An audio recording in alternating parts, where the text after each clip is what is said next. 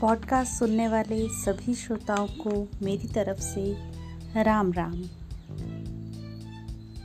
आज फिर मन कुछ ऐसा भटका कि आप सबसे अपनी बात रखने का मन किया।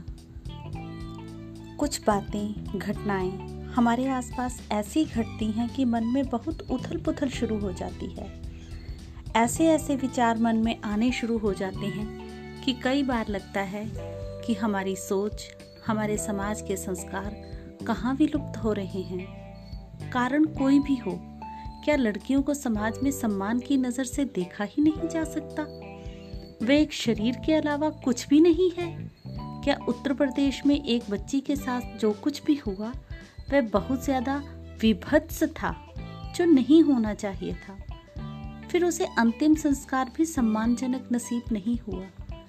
बेशक इस मुद्दे पर राजनीति हो रही है और कुछ ज़्यादा ही हो रही है, लेकिन यदि ये वर्तमान सरकार ना होकर किसी और अन्य दल की सरकार भी होती तो ये सब नहीं होना था। इसकी क्या गारंटी है? कौन दे सकता है इसकी गारंटी? क्या सत्तासीन व्यक्ति बेऔलाद होते हैं या फिर उनके बच्चे बच्चे हैं और आम इंसानों की औलादों को कभी सम्मानजनक जीवन या न्याय पाने का हक तक नहीं है?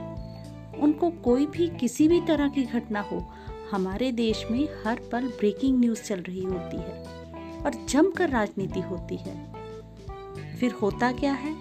वही ढाक के तीन पात। क्या न्याय पाने के लिए हर बच्ची का निर्भया होना या बन जाना आवश्यक शर्त है? क्यों नहीं पसीजता किसी का दिल हमारी आपकी बच्चियों के लिए? एक तरफ हम आधुनिकता की दौड़ दौड़ रहे हैं और एक तरफ ये विकृत मानसिकता है। ये चंद ही लोग जिनकी सोच विकृत है, लेकिन इन मानसिकता के परिणाम भयावह हो जाते हैं। ज़रूरत है बेटियों को फौलादी बनाने की। उनसे रोटी गोल बने ना बने, पर वो इन असभ्य जानवरों को स्वयं सबक सिखा सकें, इस काबिल बेटियां ज़रूर बनानी पड़ेंगी। और बेटों को घर घर में संस्कार दिए जाएं।